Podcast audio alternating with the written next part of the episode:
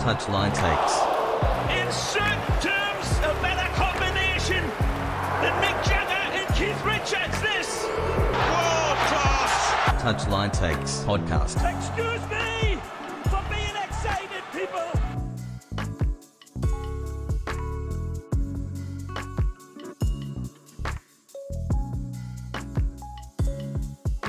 Welcome back, everybody, to another episode of Touchline Takes. It is a very special episode today that we have for you. Um, Cameron and I are joined here by the godfather of Midwest American soccer himself, Peter Wilt. Peter, thank you so much for joining us. Uh, we really appreciate it. Oh my gosh, uh, what an introduction. Uh, thank you very much. No, it's great to be on with you. Uh, thanks for having me. No, of course. And so when we have guests on this show, um, the first thing we like to do is kind of ask them the hardest question that we're going to ask them the entire time. Um, and I'd like to throw you a curveball. This is this is the big curveball. Peter, what made you fall in love with the sport and want to be so involved like you are? You know, I think it was my first uh, introduction to it, which was way back 40 years ago, 40 years and about three months, uh, June of 1981. I went to a Chicago Sting game against the New York Cosmos at Wrigley Field. It was sold out. It was the year the Sting won the championship. And I was amazed by the atmosphere. Um, everyone seemed to be from somewhere else. I mean, I, I thought I was the foreigner there because everyone was speaking a different language and really passionate and into it. And granted, it was an unbelievable game. Uh, it ended up being six to five in favor of the Sting. So the, the, the best soccer game I ever went to might have been the first one. Wow. And, and did that sort of give you like some direction? Like, yeah, you know, I really want to be involved with this. And even like, you know, wh- where did the idea come from that you wanted at an organization level, you wanted to be involved? But that was back when I was working with the Milwaukee Admirals hockey team, actually, in the mid 80s. And there, there was an indoor soccer team in uh, Milwaukee that needed some help, the Milwaukee Wave. Hmm. And um, I, I, I um, offered to help them out on the business side, and they were in need of of some help. and um, I had a really good experience there. We had Mhm. some um, improvements in attendance and and sponsorship, and uh, um, I started to make a bit of a name for myself, I guess, and was then hired to uh, run the Chicago Power indoor soccer team. Oh, and uh, that was 19 oh gosh 1990 that I went to the Power and got my first general manager position. So, Peter, can I actually ask you a quick question? I mean, uh, I think everyone knows you now as the guy who uh, just knows how to get things off the ground. Um, you know, you've you've been there since the beginning of, of MLS practically. Uh, you know, now you're you're leading the charge in Chicago for NISA. Uh, but there's a question that I have actually struggled to find an answer to. Did you play soccer growing up? That's a great question, and no, I did not. You know, it wasn't offered. I am so old that I predate uh, mainstream soccer participation in this country, so it wasn't available. It's not that I didn't like it or I didn't want to play; it just wasn't available. I, you know, I think we played like uh, one week or two weeks in gym class uh, every year, something like that. But that was the extent of it. I grew up outside Chicago, about 50 miles outside of Chicago. I'm sure if I Mhm. grew up in the city, there would have been plenty of opportunities to Mhm. play. Uh, but um, out in the ex-burbs, uh, there were no opportunities. Wow, yeah. I mean, that's that's kind of what I've heard. Like, it, it seems to me like the '90s was sort of the explosion of of youth soccer leading into like the early 2000s. Did you have any other exposure though? Uh, did you have like family members who were into particular teams, maybe overseas or domestic as well? No, not at all. I mean, I watched a little bit that you probably have heard of it, Soccer Made in Germany on on PBS uh, back in, in, in the 80s. Once a week, Wow. they would have a um, condensed version of the Bundesliga uh, for 60 minutes on uh, uh, Channel 11 in Chicago. And I'm sure I was exposed to that, but it's not like I had a huge passion for it. I came into the sport really through the business side and grew to love Mm. it, and um, found I, I, I had a, a bit of an acumen to connect with people and um, turn them on to the game. And then I learned the sport itself just by being around it. I think my time in Minnesota really helped with that when I helped launch the Minnesota Thunder as their president, general manager, and part owner, and learning the, the game from uh, Buzz Lagos Hmm. and and uh, the coaches there and the players. That really taught me a lot about the game. And uh, after that is when the Fire hired me. Well, they weren't even the Fire; Mhm. it was just Chicago MLS. Right, And, right. Um, uh, I was employee 0001, and we had. Let's think about this the other day. I was hired July 1st of '97. Our first game was the following March. We had like I don't know nine months to get that team off the ground. You know, nowadays you got a team expansion teams like St. Louis that, um, gosh, oh, it's like it seems like 10 years, but it's Yeah, like, I've I've almost forgotten that they're they're still uh, joining MLS. Even Charlotte Yeah. too. Like it feels like it just keeps getting pushed back. Like I mean, there's. I mean, Well, I now if you go through the airport, they'll let you know that there's a new MLS team coming to Charlotte if you go through the airport. yeah, and I think there's a, a happy medium. You know, nine months Mhm. probably wasn't ideal. Um, I've done them. You know, I've started nine teams, and the time frame for the launch has ranged from nine months to 18 months. I think Indy 11 was the longest, 18 months. And I, I don't know, somewhere between 15 and 18 months is probably ideal in my book. I think if you Mhm. get more than 18 months, you almost uh, risk losing momentum along the way. I think so. No, I definitely agree. It's almost like the kind of excitement of that announcement. You know, you wait too long and then you kind of like, oh, yeah, you know, a team's coming to St. Louis. Oh, yeah, a team's coming to Indianapolis. Um, but Peter, nine teams, that's a lot. And I know one of the most recent ones is, you know, Chicago House and NISA. But is is there one you can pick, one project that you've taken on that you're the most proud of? well, it, ironically, you know, I'm not supposed to answer this question because it's like picking your favorite child. Right. Uh, right. But it's it's one that failed. It was the Chicago Riot. There's an indoor Hmm. team in the Major Indoor Soccer League, and it ended poorly. You know, the owners. It was a league-owned team. The league asked me to go in there and start a team with 35 days notice. Um, Wow. and it was it was difficult, but we had so much fun, and we had to be creative because we had no resources. You know, at the Mhm. end, it was sad because um, players and myself didn't get paid, um, Mhm. and, and and it was unfortunate. But you know, from a business standpoint, we actually did okay. We we lost less money than any other team in that league. The league only had four teams, and that's when they came to us and said we need a fifth team to really call it a league. So I had been uh, working for the Milwaukee Wave the second time, and I went down there. Uh, brought in my friend Tom Dunmore, uh, and we added a couple other uh, friends, uh, Greg Zeskowski, who I worked with at the Chicago Fire back in the day, um, uh, Mario, who uh, was one of the Section 8 board members, helped us. So it's just like four or five guys that pitched in to help do it, and it was a different experience than all the other ones. It was, you know, less corporate, and it was Hmm. uh, really bootstrapping it, and we had fun with it. So that's the one I'm I'm kind of most proud of, and uh, maybe an answer that you wouldn't have, have thought of. But No, there, no. there, we- there we have it. What what year was that again, Peter? When you would have done that? Oh gosh, that was a little over a decade ago, the 2010 2011. Okay, okay. And do you still like? Would, do you still follow what's going on in indoor soccer as much, or? Not as much as I'd like, and part of that is that my local team, my local Wave, has, um, which is you know the oldest professional ongoing soccer team in the United States, has not been Mhm. ongoing for the last two seasons. Right. They took a took a break, so it's caused me to lose some touch with the indoor scene, unfortunately.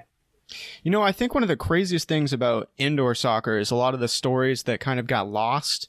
Um, and I, I'm not sure if that's maybe due to the time period where information was not as available as it is now. Like I think only just a couple years ago, I read the story of um, Steve Zungul, for for instance, and it's amazing. I mean, there's so many factors involved in that story. Uh, geopolitics, not being able to go, you know, back and play, and in Europe, and uh, his his off the pitch lifestyle. I mean, it it just seems like an era of soccer that uh, sorely needs to be documented better. And I, I'm sure you have plenty of stories.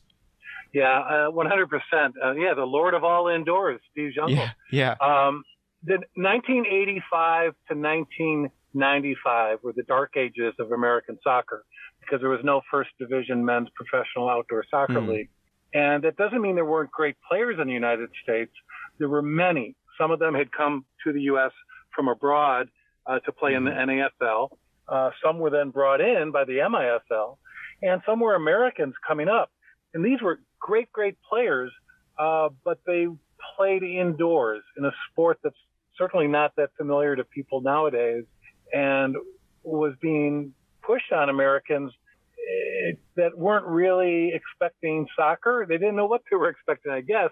But you're right. The, the, the personalities, the stories, much more colorful than I think uh, today. I think we've got a little bit of a cookie cutter corporate approach to most of American outdoor soccer right now. And there, I, um, there are stories that have been untold, unfortunately. Now you mentioned sort of those dark ages, and um, it's it's kind of weird to think about sitting here because whenever you turn a TV on now, all you see is soccer from different streaming services. I mean, you could turn on the TV on a weekend and watch, you know, the leagues down in South America and Argentina and Brazil if you have the right streaming services. How have you seen the game sort of grow with that excitement of people who just really enjoy watching and playing the sport? That's a fantastic point. And then I remember in the 70s, people saying it's a sport of the 70s, a sport of the 80s, sport of the 90s. And everyone expected a soccer revolution where it would be some event that would instantaneously convert the masses into supporters of the sport. In reality, it's been a soccer evolution and it's taken time. And there's various events or uh, elements that have caused that evolution. You hit on one of them.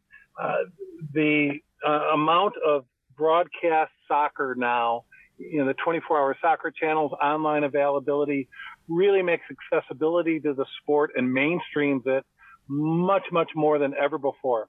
And another thing that people forget about, yeah, they always hone in on participation. And yes, the increase in soccer participation is a big part of it. But um, just because you play a sport doesn't mean you're going to want to watch it. Spectatorship and participation is two different things. Uh, another element that really uh, spiked interest in the sport and helped mainstream it is the popularity of the FIFA video game. Yeah, yeah, definitely. video game, man, that's taken two generations of Americans and it's mainstreamed them into the Mm. sport. And it's it's not thought of as much as it should be. You know, certainly MLS and its uh, ma- well managed growth, um, soccer specific stadiums, the U.S. national team, women's soccer. Uh, the 1999 Women's World Cup is also underlooked as an important feature in the sport's growth. So yeah, if you timestamp 1985 to 2020, Mhm. yes, you, you absolutely instantaneously see the difference. But if you would date stamp a, a snapshot every five years, it would be a more gradual look, and it- Yeah. it wouldn't be as omnipresent, I guess, as you see it now.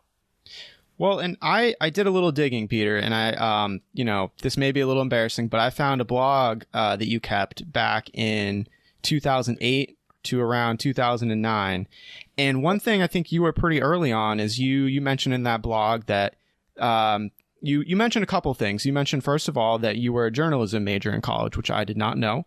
Um, Carl uh, as well actually studied journalism and kind of got his start doing uh, you did beat journalism for local high school sports right carl Yep, for the Boston Globe for about four and a half years.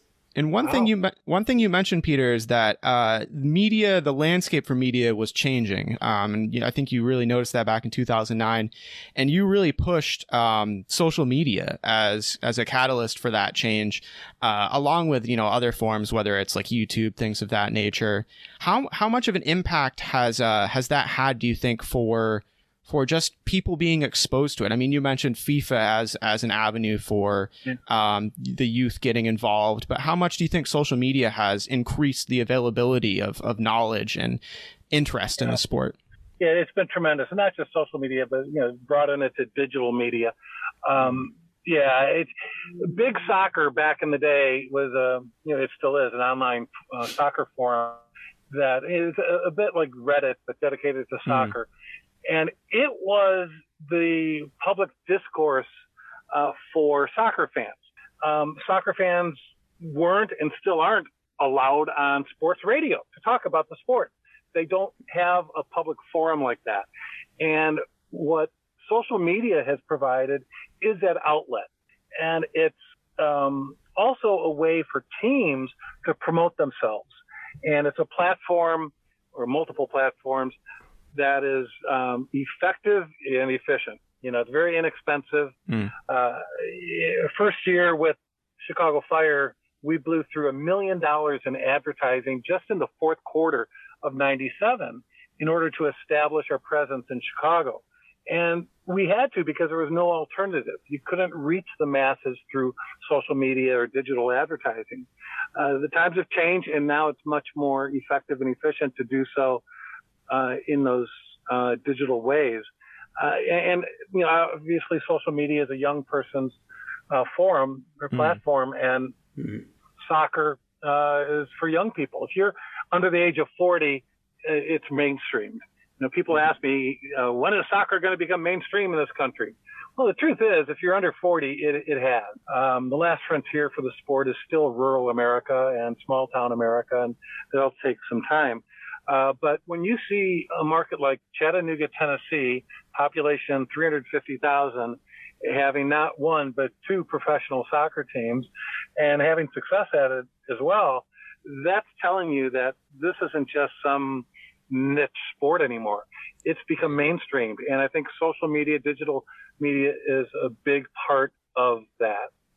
Well, yeah, I mean, you've got you've got that's a great point actually, uh, and that immediately reminded me of like the Nebraska Bug Eaters for an example. Like they're they're in Nebraska, which is I don't think anyone would have thought as being a um, a hotbed of soccer in this country, but they're going to show that you can make it work pretty much anywhere you are.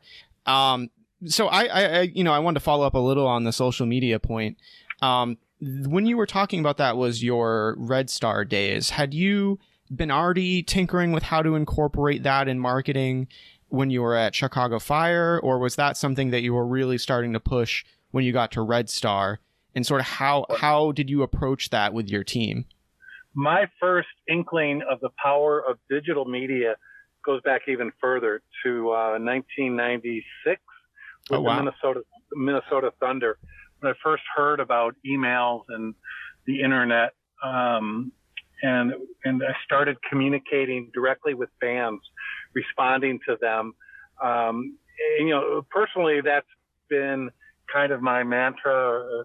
That's what I'm known for is my accessibility with fans, and it, it, it that goes back even further. But electronically, it goes back to my late Thunder days, and then the early Fire days. There was um, the Barn Burners, which was the first uh, supporters group of the Chicago Fire. Um, they had a list serve, which was essentially a, a group of uh, email addresses with a common interest. And I got hooked up into them as soon as I started and communicated with those fans and got them riled up and excited and informed so that when the, the fire was started, they became the barn burners. I don't think they were the barn mm-hmm. burners before we had to name the fire. Uh, but that's how far back that goes.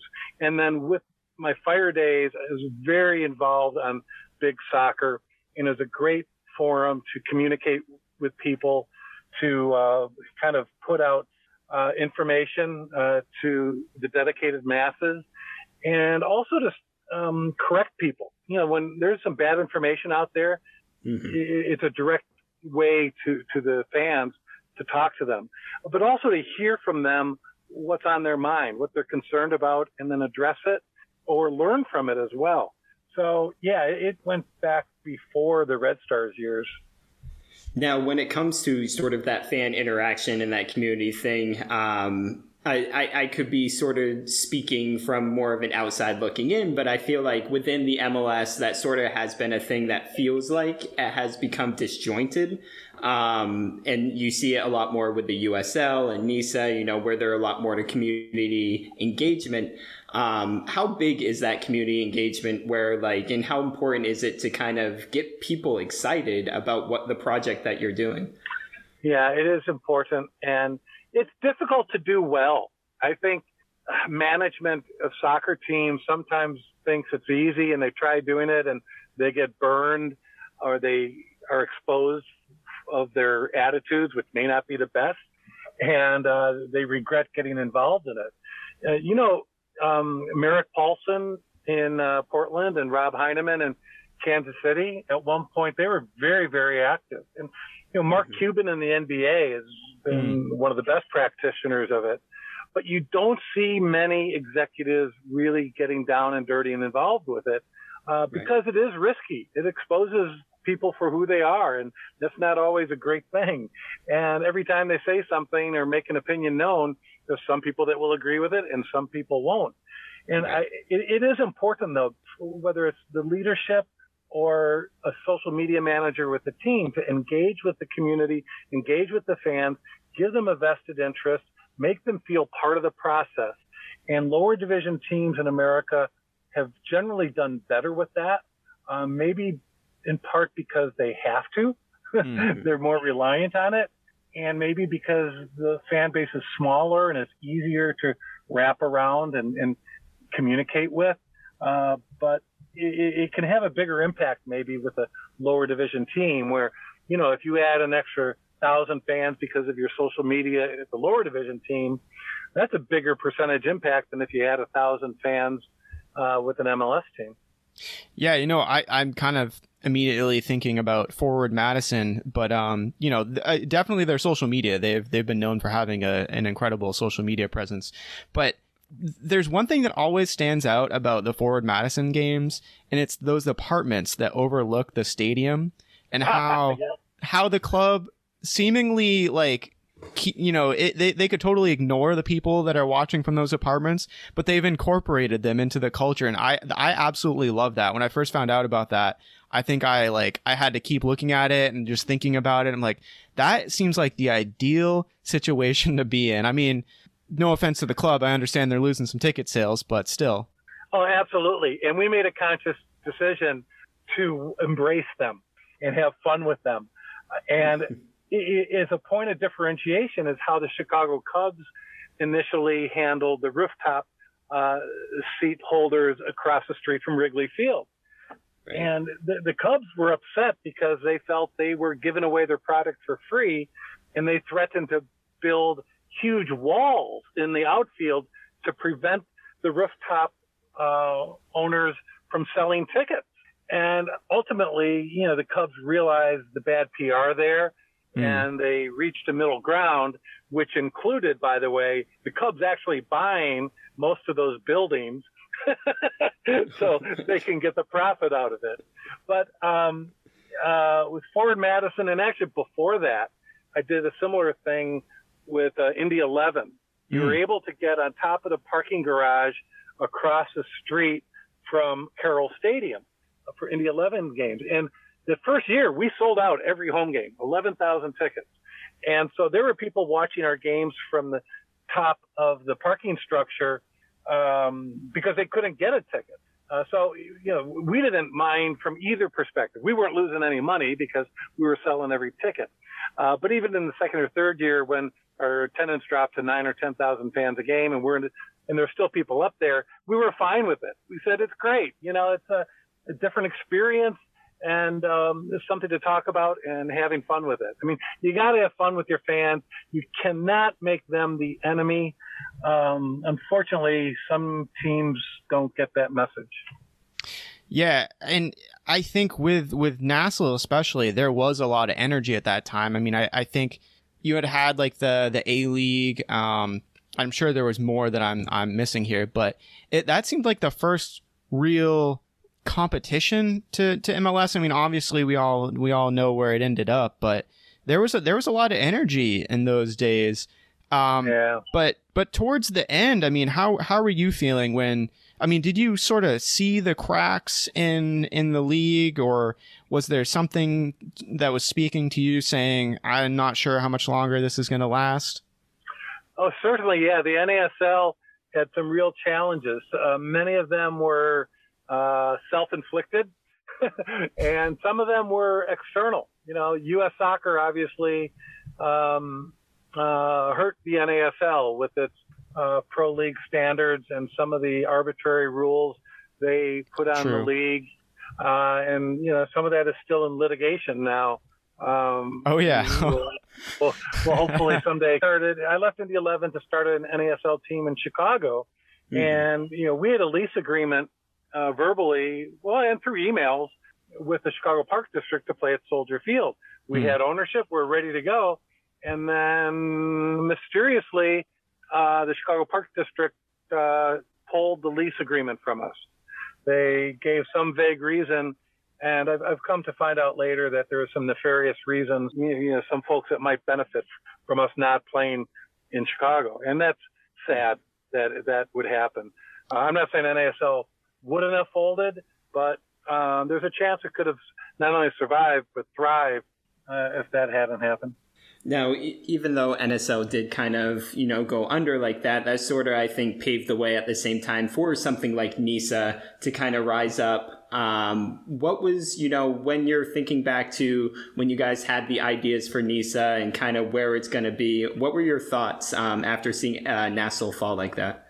Yeah, so the NASL approached um, my late business partner Jack Cummins and I to start a third division league that would link NPSL and NASL Hmm. and set the table for promotion relegation. And that's how NISA was born. Okay. Uh, yeah, that's what I that's what I remembered hearing. Um, I, I haven't seen a lot of people talk about that, but that's what I remembered. So I'm glad you're Yeah. confirming that memory for me. And then after, you know, a few months of working on it and trying to round up the eight necessary teams, uh, some other parties decided they wanted to do the same thing, including the NASL, separate from us, and the NPSL, and this uh, league called League Zero that never got off the ground. So you had some teams that wanted to go to one league, some wanted to go to the other league. So we were not able to get eight teams together to launch NISA. And I, I got frustrated uh, by it. Uh, my business partner, Jack, passed away. And um, I went on and started Forward Madison, commissioner of NISA, uh, kept with it. And thank goodness he did, uh, because uh, his work and then uh, folks from Detroit City and Chattanooga, um, Orange County, I mean, all these guys coalesced. They came together and they got it going. So, you know, Jack and I started it, uh, but if it was just he and I, it would not have uh, come to fruition. There's a lot of other people that have made NISA happen. Still has a long way to go, but the pieces are in place for NISA to develop into something really special with a, a multi-level league, Mhm. promotion and relegation, a true open system that reflects the Mhm. way the sport is structured in the rest of the world. Did did you know when you and your business partner started this that it would kind of grow as fast as it did since it kind of got off the ground? I mean, now we're seeing things like Nisa Nation. You know, there just seems a lot. There seems to be a lot of excitement right now surrounding Nisa. We knew it was going to be dynamic, which is a kind word. Um, we knew it would be bumpy. We knew there'd be uh, fast growth, and we knew there'd also be some teams that fell by the wayside uh, along the process. So, yeah, we, we knew that there was an appetite for it. We Mhm. knew there'd be a lot of uh, teams joining, uh, but we also knew we also knew there would be uh, some teams that didn't make it. So uh, I, I think now a, a fairly contentious point, Peter, is that th- we have a lot of people that have differences in opinions on how the sport should be run. Um, but you've sort of been everywhere. You've been in MLS, you've been in NASL, you've been in NISA, you've been in USL, and during your days at uh, Forward Madison, uh, you were working in a league that was competing in the exact same space. uh, as NISA. What what kind of thought process do you have, or or um, what kind of feelings do you have about the league structures that we have here? I mean, do you do you believe that we can have multiple league structures working, um, you know, not sort of against each other? Yeah, I do. I think there's a really big country and uh, there's opportunities for the open system and the closed system. Uh, I think the closed system leagues in this country have a lot going for them, MLS and USL. I don't I think there's a, you know, a, a better run league than USL. I think they are interesting. Uh, okay. broad. Um, they're talented. Um, their broadcast operations, their standards uh, are, are, fantastic. Agreed. Um, I, I, think you know there's some issues that I have with uh, the ownership, not not the people, but the structure. I think soccer is a sport that should be uh, owned, governed, controlled by the teams themselves. And then you could right. drill down deeper and say that the teams should be owned and managed and run by the fans, you know, much as it is in, in much of Europe. Uh, and, and we don't have that right now. Although NISA is creating that, and, and that's mm-hmm. an exciting. If nothing else, it's an, it's a great experiment, right? To yeah. see how it's going to uh, pan out. Uh, but yeah, I mean MLS you know, as, as much crap as they get from some people in the pro rel for USA world, they've done some incredibly great things. you know, it's, they've managed their growth really well. Um, they've built a huge industry in this country. Uh, but, you know, there's others, myself included, that think that it's um, a little too corporate and divested from the fans themselves. What do you think is sort of the issue keeping sort of like some of the people from kind of just saying, hey, ProRel, you know, it's a system that works well everywhere else in the world, but for some reason they don't think it will work well here? Well, I think folks that grew up in the U.S. Uh, familiar with the other sports, uh, Major League Baseball, the NFL, NHL, NBA, um, I don't want to say brainwashed, but they, they've been indoctrinated into a way of, into a structure that's common. And well, for the 30 or so people, incredibly high net worth individuals that own MLS teams, mm-hmm. it probably is the best way for them. Right. Uh, at least in some ways it is. It does perhaps hold down opportunities uh, on the high side, but it also mitigates the risk. And so, yeah, that makes sense. But the sport shouldn't be for the benefit of 30 wealthy people. Totally agree. Uh, and you know we, we had to bring you there to Pro ProRel, but um, we'll we'll get you back on on topic to something a little that, that you can be a little more glowing about. Let's say, uh, so Chicago House have uh, started off their their NISA tenure. Um, how are things going there? How how is the energy at the club right now? it's, it's really good. Um, and CJ, as our technical director, uh, CJ Brown, obviously is an icon in Chicago soccer. And for the, the mission uh, that Chicago House has to be a platform for social justice, racial equity, diversity, and uh, serving the underserved in Chicago. Uh, the people that are finding out about Chicago House are embracing it and really liking it. Uh, we need to get out to more people. Um, whether it's the pandemic or other reasons, we're not reaching enough people yet. We mm-hmm. need to uh, get out there and connect with more people, both in the city and the suburbs.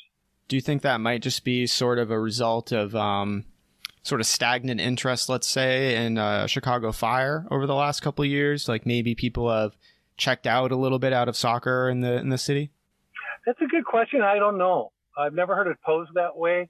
You wouldn't I, I would have naturally thought the other way around. I would have thought, well, there's people that might have been turned off and are apathetic mm-hmm. to the fire because mm-hmm. of their on-field performance last decade, uh, that they would then embrace something new. Although, to be fair, our record isn't great either. So maybe we need to start winning some games to get those people excited. Um, I think it's, it's just something that'll take time, and I think mm. you know, the pandemic is certainly part of it, cutting through the clutter in a city the size of Chicago. Uh, mm-hmm. But the people that are coming to the games are having a really good time. Well, that's good to hear. And I think yeah, we've been having a good time watching it as well. I mean, you guys have a, a live DJ, uh, which is totally unorthodox, but great at the same time.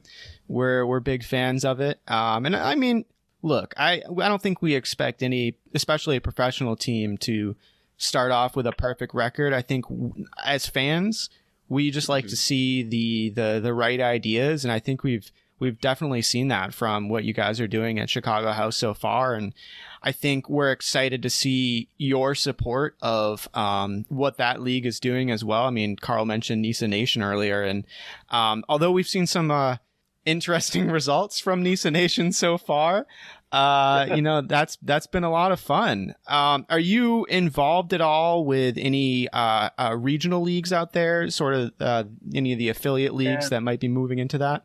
Yeah, so the Midwest Premier League is um, our local affiliated league with NISA. Um, We historically made the first training compensation solidarity payment to one of those teams, Steel City FC in Joliet, earlier this year because of our signing of one of their former players, Damon Almazan. And um, I'll give you guys a, a scoop Ooh, um, making second and third training compensation solidarity payments to another Midwest Premier League club, uh, the historic club RWB Adria, uh, uh, for signing uh, two of their players earlier in the year. So uh, the, the, the pyramid is real, and NISA has already gotten it to three levels with Mhm. the affiliated amateur leagues, including Midwest Premier League, NISA Nation, and NISA Pro. I'm looking forward to the day when we have a second division league, uh, NISA uh, a second division that we can institute pro rel on. Yeah, and I mean, you're talking about these like solidarity payments, you know, sort of this growth of, you know, I think I don't want to say like we're starting to find out that a lot of times in these lower leagues, you know, in these semi-professional leagues that there's talented players. There is talent there to come and play in the professional league. And I mean, even more so, I think you saw it, um, Louisville City in the USL, uh, one of their players is heading over to Spain and just got signed by Real Sociedad. And so, like, I, I think we're really starting to see, you know, an eye opening of talent that's there to be found. Yeah, no doubt. This is a big country with a lot of talent, and um, I think having a structure with connected leagues and teams is a better way to make sure that those talented players are not only seen, but they get the experience they need to get to the highest level. Yeah, no, we were. I, I was super excited to see that today. I don't think the terms have been released yet, but um, just goes to show that talent can be discovered anywhere in this country, and the best way to to do that is make sure we've got teams in different places. And like you said, that can't just be metro areas. We've got to reach out to these more rural areas as well. And it, and it's not just one side as well. We've got to grow the women's game. Um, and, and you have been uh, entrenched in the women's game for, for quite a long time now, uh, especially with your experience at Chicago Red Star. So, uh, with the recent announcement of the USL Super League, what are what are your thoughts on that? Like, where do you think the the women's game is heading in this country, and and and how how do you feel about that Super League as an extension of that? That's a good question. It's, the good news is there's a lot of different uh, organizations and people trying to build out uh, the framework of women's uh, high-level soccer in the United States. Um, I think it's still a little unclear. Uh, I know NISA is involved in, in trying to create an open system for women's soccer. Mm. Um, and, you know, USL has their version and NWSL. Uh, so the more opportunities, the better for, for women and, and the growth of the sport in this country. I think over time, it'll probably become more uh, stratified and more clear what that looks like. But I think we're in for uh, some very unclear years ahead of us on the women's side. It's kind of like we're getting into the soccer wars, but uh, on the women's side finally here. Yep, yep, no, exactly.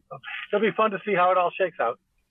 So, um, Peter, I wanted to ask you one question. Um, like I said, I went and dug through an old blog of yours, and I found um, a particular email you sent to Alexi Lalas back when you were at the Chicago Fire, and you wanted to give Alexi some knowledge about uh, some of the the top things he could know about running a club. and I wanted to ask, um, where had, or maybe you haven't, but have your opinions of how to run a, a soccer club changed at all, or have, any of your uh, experiences given you new lessons over the past 10 or so years? Because I think this was from 2009. Uh, certainly, there's been some evolution in that, uh, but I think more in terms of uh, the instruments rather than uh, the theories.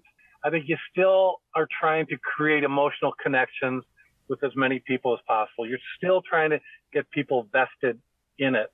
You're still trying to get your staff motivated uh, by being inclusive. You're still trying to be transparent. Uh, the instruments are, are changing, you know, with uh, technology uh, and different forms of media. Um, but I think the, the general framework and theories are still the same. Well, I'm glad to hear that. And I mean, I think the one thing that people if if I was to give one thing that people should take away from your leadership style is that it's about the community first. Um, You're not you're not going to get people through the turnstiles. You're not going to get eyes on the television unless you can engage the community and let them know that it's not about the team. It's about the community that the team is a part of.